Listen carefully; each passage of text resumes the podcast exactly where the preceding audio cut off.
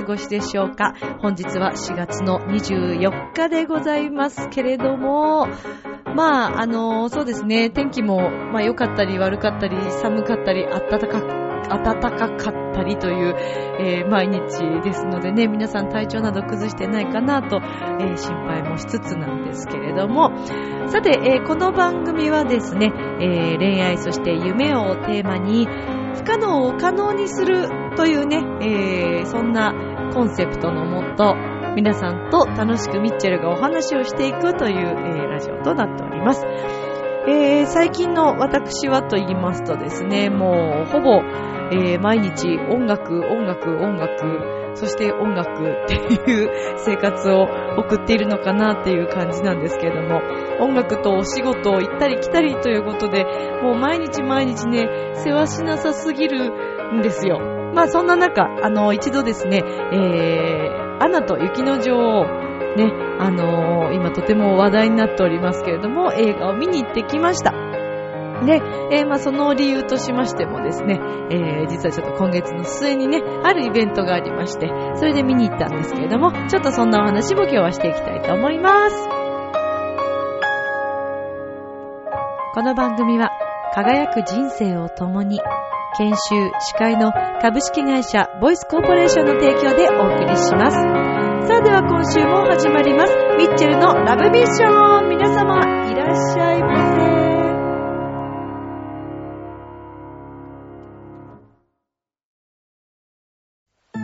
せ。ああ、仕事でも上司に怒られっぱなしだし、女の子と出会うチャンスもないし、パッとしない人生だな。そこのあなた人生を輝かせるにはまず自分磨きが大切ボイスのプロデュースで変身した男性が先日ゴールインしたわよ。みんな個性があって当たり前。私がセルフチェンジのスイッチを押してあげる。さあいらっしゃい。後半へ続く皆様、改めまして、こんばんは、ミッチェルです。いかがお過ごしでしょうか。さて、本日は4月の24日でございますが、もう4月も終わっちゃいますよって、毎回毎回私そんなことを言ってるんですけどね、早いよ。やっぱりね、地球は早く回っている。何度も言ってるけど、私はそう思います。さあ、皆さん、いかがお過ごしでしょうか。もうね、新緑の季節になってきましたよ。桜もあっという間に、ねえ、散ってしまいまして、もう、緑が、ね。でもいいですね、この時期ね。まただんだんこう暖かくなってきて気分もね、また変わってきますから、えー、そしてまた新しい季節でもありますけれども、えー、私は先日ですね、今とてもとても話題になっているディズニーの映画、えー、アナと雪の女王ですか。はい。えー、見てまいりました。いやー、でもね、それにしてもね、あの、曲ですよ、曲。まあ、松たか子さんがね、歌ってらっしゃるということで、まあもうびっくりしますよね。松さん歌手ですからね、でもね。本当にうまい。もうね、そこにびっくりです。いや、最初あの、主題歌をなネットとか、えー、テレビとかでもね、こう聞いたときに、え、誰？って思って、あまりのうまさにですね、うわこれはちょっと、私あんまり日頃そんなに映画見に行かないので、あの、うわ、ちょっとこれは見ておきたいなという。まあ、あの、それともう一つ理由がありましてね、今月4月の29日火曜日祝日なんですけれども、えー、ディズニーのですね、オフィシャルホテルの、えー、っと、舞浜ホテルリゾートクラブさんですね。はい。えー、こちらでですね、ライブをさせていただくこととなりました。えー、浦安の U スタイルの枠で、あのー連日ですね、いろんなミュージシャン、また、えーダンサーさんとかが、あのー皆さんそれぞれね、えーまあ、ライブをするというね、そういう企画なんですけども、私は4月の29日なんです。で、あの、7時と9時の回、2回30分ずつあるんですけど、まあ、そこでね、曲、選曲を考えた時に、何しようかなと思ったんですけど、やっぱりね、連休、ゴールデンウィーク、まあ、初日、そしてディズニーですから、ディズニーの曲をね、やっぱりふんだんに入れていきたいなとも思ったんですけど、で、その中で、このテーマソング、Let It Go を入れるかどうか。まあ迷いましたよね。あれだけね、うまく、メイジェイさんもとってもうまいし、いや、これ、ちょっとな、失敗するの怖いなと思いつつも、まあでもせっかくなので、えー、で、ディズニーの曲 OK ということだったので、ホテル的にも。なので、今回ですね、はい、勇気を振り絞って、レティットゴありのままでを、あの、日本語バージョンで歌うこととなりました。で、あの、今回はですね、まあ、他にもディズニーの曲とか、えー、インストも一曲ディズニーの曲が入っていて、これ多分面白いと思います。はい。あと、えー、っと、オリジナルをそれぞれ一曲ずつと、えー、と、あとですね、オペラの、えー、曲アレンジしたものをですね、それぞれ2公演違う曲をやります。あとは、えー、と、あ、そうですね。ちょっと賛美歌っぽい曲なんですけれども、リベロと、リベラというね、男の子たちのグループがいるんですけども、そのグループのみんなのあの、曲、すごく大好きな曲がありまして、えー、まあそんな曲を演奏していこうかなというふうに思っています。あの、リゾートクラブさんはですね、もうエントランスも入りまして、中が吹き抜けになってるんですけども、それはそれは、あのー、大きなホテルででしてね、もうなんか中が夢の国のようなホテルなんですね。前からあの、リゾートクラブさんの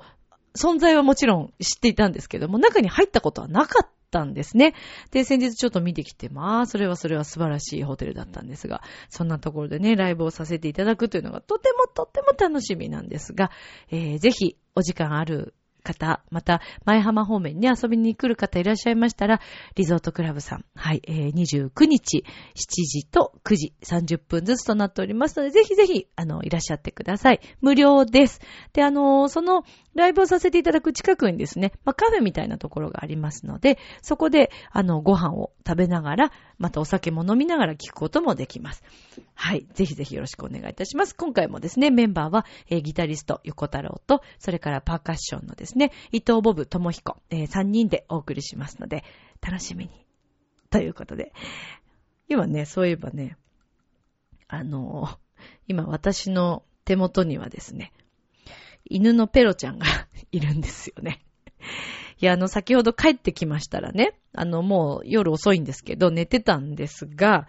あの、お風呂場あたりで物が落ちまして、何かが落ちたんですね。そしたら、あの、聞いたことのない遠吠えをし始めたんですね、ペロちゃんがね。でちょっとびっくりしちゃったみたいでね。泥棒でも来たのかと思ったんですかね。あの、改めて、あ、ペロちゃん番犬にもなるんだなってことがよくわかりましたね。はい。もう最近はもう本当に家で練習して、ペロちゃんと一緒にいたりとか、あんまり外に遊びに行ったりもしてないので、ねえ、もう本当もう我が子のように、はい、可愛がってますよ。ねえ、ペロちゃん。はい、こっち向いてますね。ペロペロしてますけどね。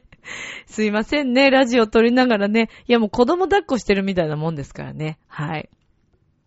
まあ、あの、ぜひ皆さんもね、あの、また話いきなり戻しますけど、あの、ディズニーの映画、まだやってるんですかね？はい、あの、見に、ね、行ってみてはいかがでしょうか？本当に面白かったです。なんかこう、人、人のね、人間模様と言いますか、へえ、へえ、わかんないもんだねって思いました、私はね。はい。そしていろんなことを考えながら、あー、まあ、あんまり言ってしまうとね、これから見に行く方にあんまりヒントを与えてしまうとね、なんなんで、なんか分かってしまいそうなんで、私が言っちゃうと。なので、はい、ここまでにしとこうと思いますけども、はい。えー、そしてですね、あのー、最近はですね、私は、あの、行動の勉強と、まあ、あとその、何ですか、ギターですか。と、まあ、ピアノと、まあ、合わせてね、練習をする日々なんですけど、まあでもそれにしましてもね、本当にどの世界もそうだと思うんですけど、奥が深いですね。やってもやっても到達しない、この感じ。はい。まあ、どの世界もそうだと思うんですけど、ただ、ね、常にこう上を目指したいなという思いはもちろんあるわけで、どうですか？皆さん職場とかでもね、こう、まあ、新しいお仕事、お仕事内容とか、新しいプロジェクトとか、お持ちの方たちとか、あと、例えば開発系のね、えー、お仕事の方ですかね、とか、まあ、結構こう、アイデアを出さなくてはいけないお仕事の方たちなんかは、ね、つ煮詰まってしまう時とかね、あるんじゃないかと思うんですよね。で、あの、なんと言っても、こう、世の中にはですね、同じやっぱりその職種の方たちっていうのがね、えー、皆さんのお仕事もたくさんいらっしゃると思うんですよ。で、そのお仕事を、まあ、ライバルじゃないですけど、いい意味でね、こういろんな刺激を受ける方たちがいたりとか、ね、っていうのもありますけど、その中で自分との葛藤だったり、あとこう周りの方が、あの、すごくスムーズにいろいろね、アイデアが出てると、ちょっと羨ましいなと思ったりとか、自分にね、こう自信をなくすっていう時ももちろんまあ、こんなミチェルもですね、もちろんあるわけなんですよ。で、まあ、最近もね、そんなことを考えながら、先の見えないね、こう、世界なので、どこまで自分がこの道をやっていくかということをね、日々考えるわけですね。で、まあそうですね。かと言って、やめてしまえばもうそこまでじゃないですか。でね、先日ちょっとある経験をしたわけですよ、私。そんな気持ちの中、あの、私、まあ、結婚式のお仕事をさせていただいても長いんですけれども、で、まあ、司会の事務所に入ってですね、ある、えー、ハウスウェディングの場所に最初は行っていたんですね。で、あの、お仕事をさせていただいていたんですけれども、まあ、やっぱりこう、なかなか自分の中で慣れなかったりとか、段取りがわからなかったり、また、あまりの極度の緊張がありまして、あの、うまくいかないことがもう日々続いたんですね。で、あの、そこに何度か私行かせてもらってたんですけれども、まあ日々ちょっとうまくいかなくてですね。うん、そうなんですよ。もう出入り禁止になるぐらいの うまくいかない時期があったんですね。で、まあ泣きながらこう、えー、うちのね、それこそ、あの、ボイスコーポレーションですよ。はい。ボイスコーポレーションの社長とですね、お話をしながら電話で、こんなことが今日起きてしまいましたとか、こんなことをしてしまいました。で、温かくもね、こう厳しいお言葉をいただきながら、もう本当に辛くて、もちろん私はもうその時から、あの、司会の仕事を、ま、しつつ、音楽のね、道で将来的にはずっとやっていきたいって思いながら、まあ、あの、司会もちゃんと勉強したいというのもありまして、あの、この、ね、事務所にお世話になり始めたわけなんですけれども。だから、ああ、やっぱり両立はできないんだなと思って、まあその時何度もやめようとしたわけですね。だけども、まああの、社長からも喝を入れられまして、あの、今後も頑張っていこうかなと思ったわけです。で、そんなことをしながら、もう何年も経つんですけれども。で、それ以降はですね、違う場所で、あの、結婚式の仕事をしながら、えー、まあやってきたわけですけども、もちろん他の場所でも失敗することもありましたし、えー、土地ってしまったりとか、そんなこともありつつ、でもいつもいつも、あの、私はこの結婚式のお仕事から感動を逆にいただくことが多いんですね。ありがとうって、あのー、ね、言っていただくこと自体がもうありがとうなんですけれども、おめでたい席で、ね、本当に幸せいっぱいのお二人をお祝いできるということ自体が私にとってはもうとっても嬉しいことなんですけれども、で、まあ、そうこうしているうちにも何年も何年も経ちまして、で、久しぶりにですね、その私が最初もうね、出入り禁止になって しまった、あの、場所にですね、舞い戻ったわけです。で、それが先日あったんですけれども、で、なんて言ったらいいんですかね。あの、もう最初はすごい緊張もあったんですけれども、いろいろな偶然がたくさん重なりまして、えー、そこの事務所にですね、久々に行きましたら、以前お世話になっていた、別の会場でお世話になっていた方が、プランナーとしてそこで活動をしていて、ね、もうまずここでびっくりなんですけども、まあ縁を感じますよね。で、あの、その昔を思い出しながらね、こう、入ったわけですけども、本番の日もですね、前回とは全然違った自分の中の落ち着きがあったりして、で、まあ、あの、そうだな、うーん、うまくどういうふうに言っていいかわからないですけども、段取りがね、まああるじゃないですか。進行があるんですけども、それ以外にもこう自分で、あの、判断をするような場面もあったりして、昔の私だったら絶対考えられないですからね。もう緊張、緊張で何にも見えなかったので。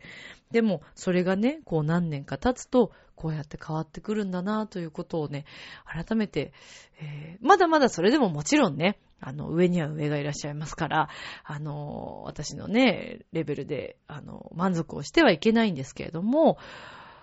うん、やっぱりこう続けるということ、まあ、辛くても、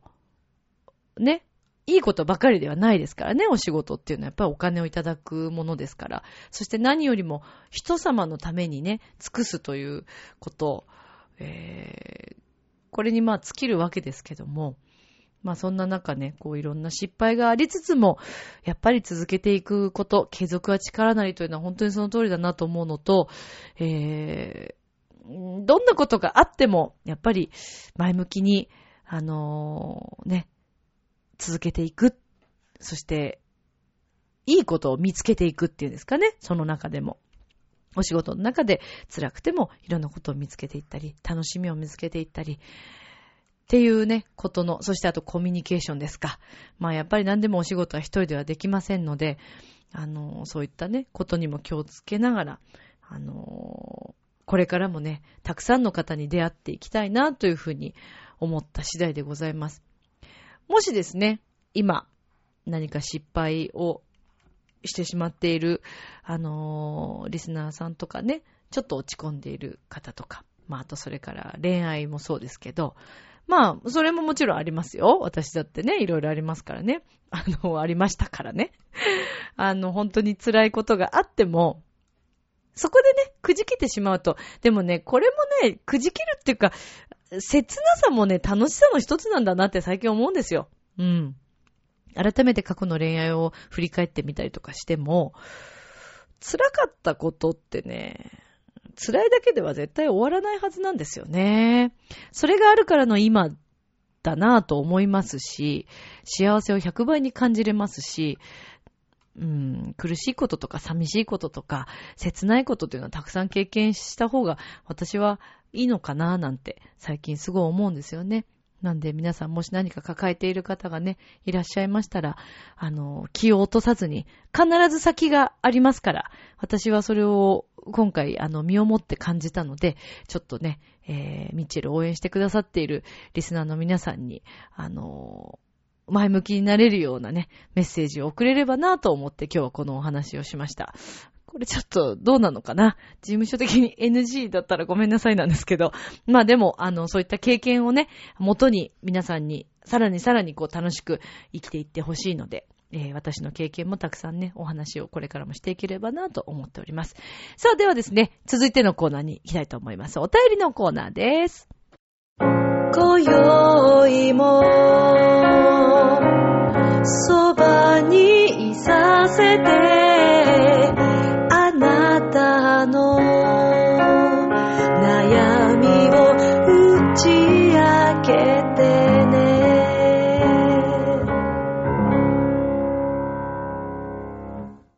はいということで、お便りのコーナーでございますけれども、では読ませていただきたいと思います。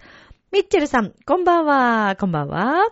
桜もすっかり終わり、日中は汗ばむくらいの陽気となってきましたが、いかがお過ごしでしょうか？すいません。お名前を言うのを忘れていました。いつもありがとうございます。むつきげんやさんです。ありがとうございます。さて、えー、前回の放送で無謀にも詩を送るなんて言ってしまったむつきげんやですが、えーと、あれから2週間、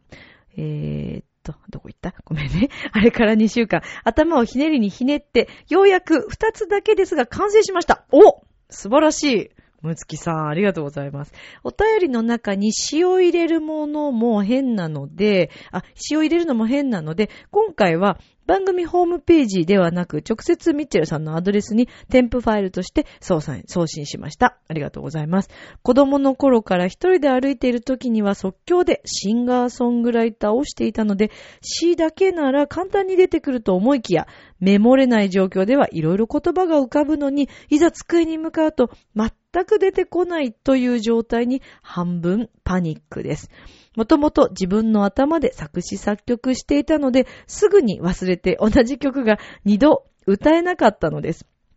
今回も頭に浮かんだ言葉やフレーズはすぐ消えるし、少し書いても気に入らなくて消したりで全然進みませんでした。えー、とりあえず一気に終わらせましたので、気が変わらないうちに送信です。こんな感じなので、えー、毎回の投稿は難しいですね。ただ、自分の中では継続させたいと思っていますので、すごく短い形でちょくちょく投稿するかもしれません。何かお便りの文面もまとまらなくなってきましたので、このあたりで強制終了します。ということなんですけどもね。はい、ありがとうございます。ということで、詩をですね、いただいております。で、ちょっといずれね、このむつきさんの詩をもとに曲を作ってみましょうかね。はい。と思ってますよ。もちろん。なので、あのーちょっとしばらくお待ちいただきたいなと思ってます。はい。皆さんにもね、それをちょっと発表できる日が来たらいいですね。ねえ、と思ってるんですけど。まあ、あと、せっかくなので、えー、今日もですね、なんかちょっと弾いてみましょうかとか言いつつね、これ、ね、なかなか今いい時間なんでね、ピアノを弾くのもどうなのかっていう話なんですけど、まあでもせっかくなんでね、ちょっとね、はい、あの、弾きましょうかね。まあちなみに、まあでもほら、なんだ、あの、この曲は、えー、著作権の問題があるので、ちょっと演奏できない。さっき言ってたね、アナ。アナは、こんな感じですよ。えー、っとね、ちょっと待ってね。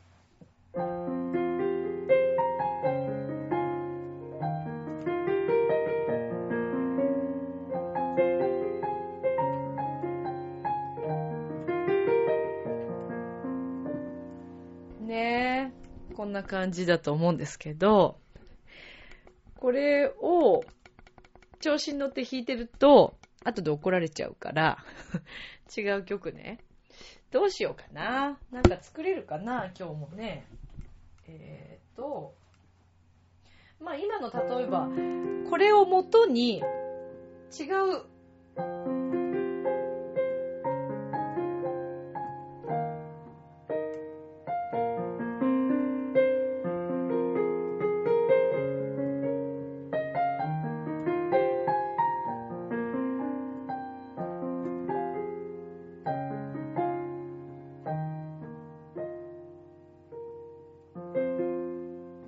なんかね、だからちょっとね、あの、何ですか、形を変えるだけで、曲っていうのはね、変わっていくんですよ。あのー、マキタスポーツさんってご存知ですか？はい。ポップスをすごい研究してらっしゃる方がいらっしゃるんですけど、マキタスポーツさんは、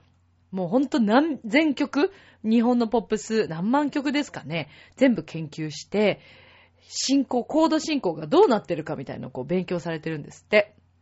で、売れてる曲というのは、ほぼ結構進行が似てたりするっていうことをお話ししてました。で、あと皆さん結構パクってるっていうね。はい。でもこれはなんでパクるかっていうのはちゃんと理由があって、みんな聞く人たちが楽しめるリズムというか好きなリズム、あの、好きな進行っていうのがあるらしいんですね。で、やっぱそれに沿ってるんじゃないかということをお話ししてました。いや、まあ、急にって言ってもね、なんかそうですね。じゃあ、えーと、そしたらですね、どうかないきなり弾けんのかな ちょっと間違えたらごめんね。じゃあ今日、今日のために作ります。そうだな。テーマは、えー、新緑の季節。今ちょっとふと浮かんだので。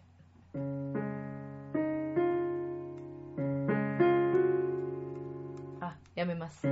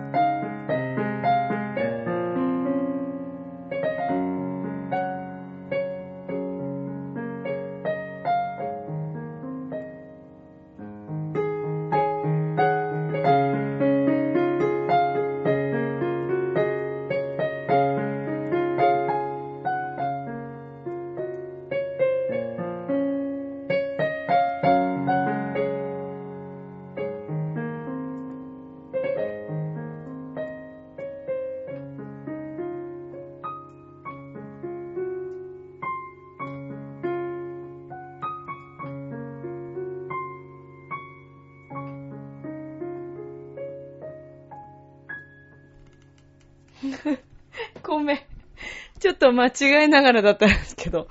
まあこんな感じでいかがでしょうか。はい。えー、今の気持ちっていうか、今思い浮かんだ、あの、その場で即興を作ってみました。はい。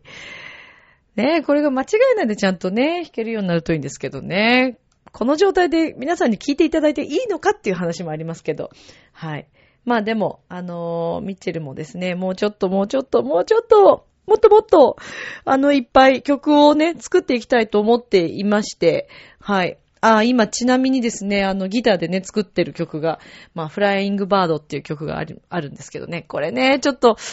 どっかでね、音源を取ったら、あのーね、配信をしたいなと思ってますけど、ねえ、ちょっとそれはね、ギターで弾いている曲なので、あの、なんとも、え、何？ギターを弾けって？まさかね、え、弾いちゃう？何そんな、そんな今日、ちょっと待ってね。じゃあちょっと待ってください。はいはい。ということで、準備はしましたよ。準備はしたんですけど、どうかな、これ。これ、うまく、ちょ、ちょっとね、場所がね、結構難しいですね、これね。場所も難しいんですけど、それより何より、今ね、イヤホンが、イヤホンというかあの、ヘッドホンが大変なことになってますけどね。これでいいのかな？皆さん聞こえてますか？ギター。ギターですよ。初、初ですね。皆さんの前で弾くの。っ ていうかもう初披露目も何も大丈夫かな？もう間違っても、まあちょっと、なんとなく聞いてくださいよ。新曲です、これ。あの、まだ出来上がってませんけどね。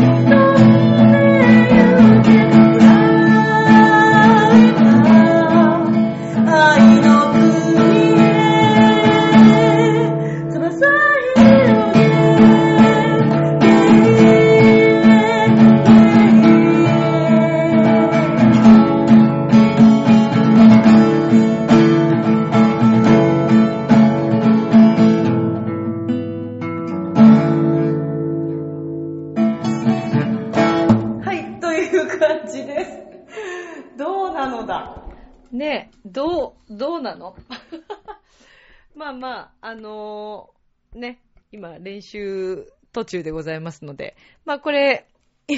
今いきなりだったんでね、もう本当にちょっとかなり焦りながら弾いてみましたけど、まあ、あのもうちょっと進化すると思います。はい。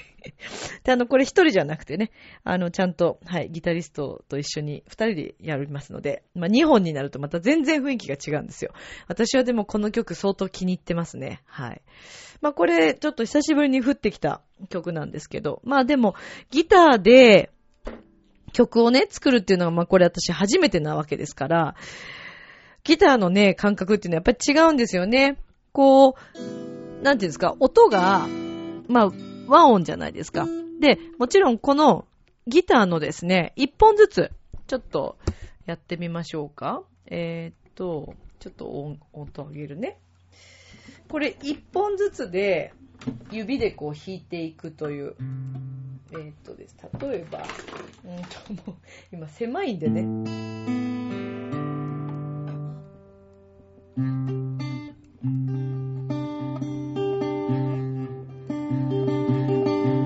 これは指で弾いてます。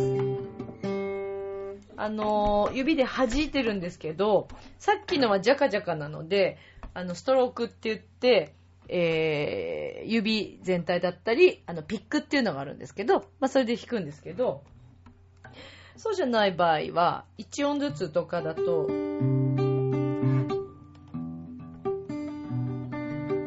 これはもう1本ずつの指で弾きます。はい。でも本当にあの、ギターも面白いですよ。あの、弦楽器は私、あの、中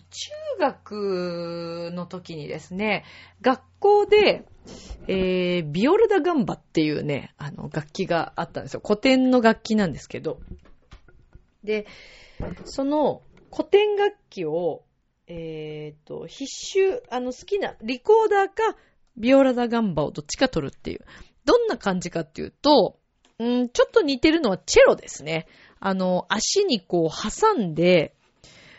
座って弾くんですね。で、あのー構造としてはほとんど弦楽器と一緒で、えっと、左手で弦を押さえて、で、右手で弓を持ってっていうビオラダガンバだったんですけど、私結構すごく好きだったんですよね、ビオラダガンバが。で、あの、ビオラの場合は、その、結局、なんていうんですか？あの、指動かして音をこう変えていきますので、まあ、本当にだから同じだよね。チェロ、バイオリンとかチェロと本当に変わらないです。はい。で、ギターも結局同じように左手で弦を押さえて和音を掴んで、そして右手でこうジャカジャカね、弾いたり、あの一本ずつ弾いたりっていうことなんで、なんか構造が似てて、私本当になんか学生の頃、割と自分で言うのもなんなんですけど、割とビオラがですね、得意だったんですよ。なんか、そう、だからちょっとそれを思い出して、いや、でもね、いくつからでもね、皆さん遅くないですよ。楽器など。結構皆さん、あのーね、ちょっとこう、一段落終えてから新しく楽器を始めようと思って始められた方ももちろんいらっしゃいますし、なぜ私の生徒さんでもですね、えー、っと、何歳から始めたのかな ?60 代半ば？後半くらいかな？初めてピアノを始めた方が、もう何年も経ちますけども、今も通ってらっしゃって、すごくね、上手に弾けるようになってるんで、もうほんと、全くその方もピアノやったことなかったんですって。だから、あの、楽器とかはいつから始めても全然間に合いますから、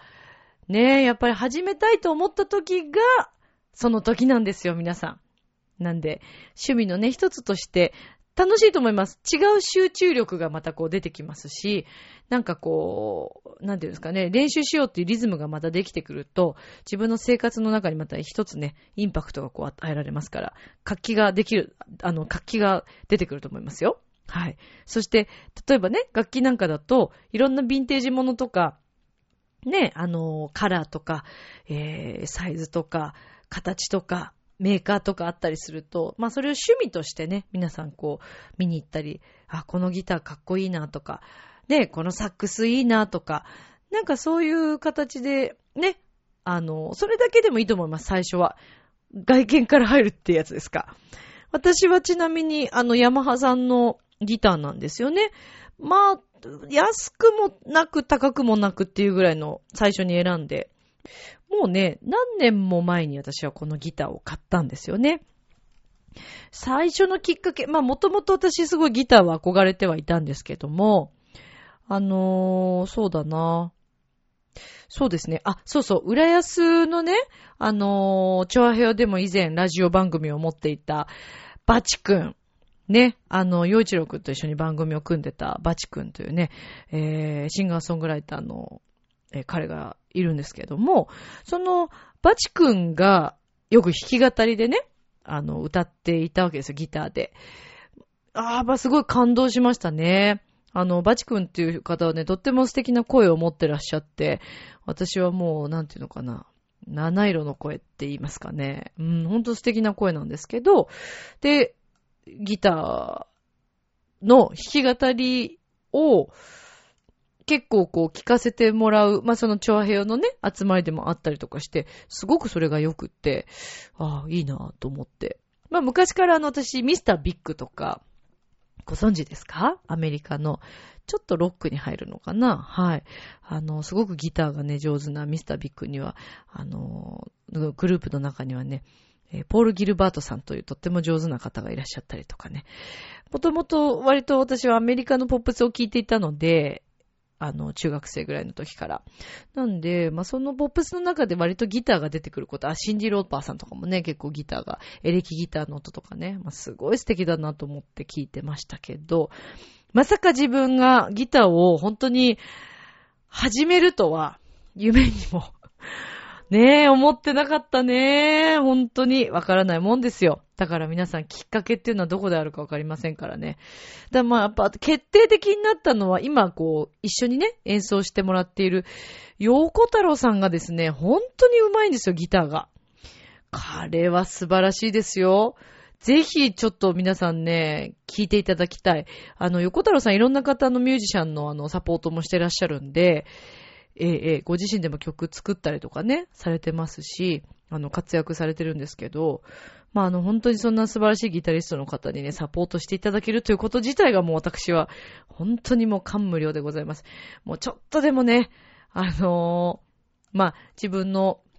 尊敬しているミュージシャンたち、他にもたくさんもちろんね、あのー、尊敬しているミュージシャンいて、まあ、その中のね、横虎さんも私、本当に尊敬してますけど、まあそういう尊敬しているミュージシャンたちにちょっとでも近づけるように自分もね、もっともっとこう練習していきたいなぁとね、日々思ったりするんですよね。だからさ、こう、いつまで経ってもね、練習っていうのはね、もうそこで終わりはないってことなんですよね。もう一生勉強なのかもしれないね。でも、やっぱり好きだから、こうやって続けられてるのかなっていう気はしていて、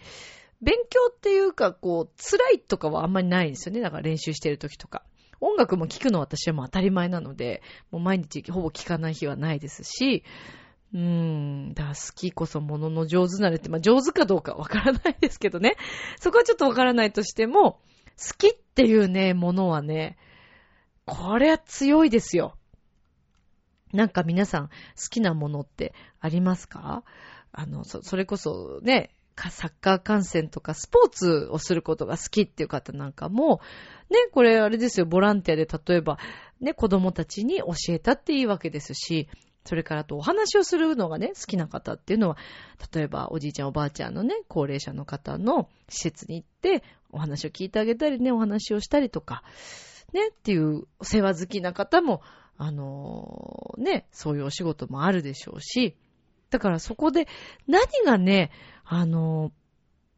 なんだろう、お仕事になるかっていうのはやってみなきゃわかんないですよね。最初はボランティアのつもりが、それが気づいたら本職になるか、可能性だってありますし、それによってね、自分で会社を建てちゃう人もいるかもしれないし、それがいくつでも、ね、主婦の方だって、だって選挙に出る方だっていらっしゃるわけですから、ねえ、だから、やってみるということですよね、まず。勇気を出してまずね、一歩出るというね、これが大切なんじゃないかなと思うんですけれども。はい。ということで今日お話ししてまいりましたけれども、いかがでしたでしょうか、えー、今日は大変申し訳ないんですが、ちょっとミッチェローニさんはお休みをさせていただこうと思うんですけど、ミッチェローニさんはですね、先日、えー、半ばにですね、あの、結婚式、はい、呼んでいただきまして、無事に、あのー、ね、卵オラを演奏して、はい、ちょっと盛り上がってましたけど、あんな結婚式は初めてですね。えー、はい。司会者がお色直しがあるってどういうことなのかっていう話なんですけどね。まあ、もしあの皆さん、ミチローに呼呼びたいということであれば、あの、いつでもイタリアからね、あの、え、サンマルコの近くから来てくれますから、呼びたいという時はぜひ誘ってくださいね。はい。よろしくお願いいたします。余興で行きますからね。はい。ということで、今日お送りしてきましたけれども、いかがでしたでしょうか？なんだか釣られてきちゃったよ。なんであんなイケメンまでいるんだ？あなた自分を分かってる？うん。第一印象って何で決まるか知ってる？え？コミュニケーションの始まりは何だと思う？お？誰でも変われるチャンスはあるのよ。あるのよ。それから数ヶ月後。自分らしさを自分で見つける。なんて素晴らしいんだ。恋も仕事も今最高にノリノリだぜ。スイッチをしますボイスコーポレーション。明日もスマイルでラブミーション。今日もありがとう。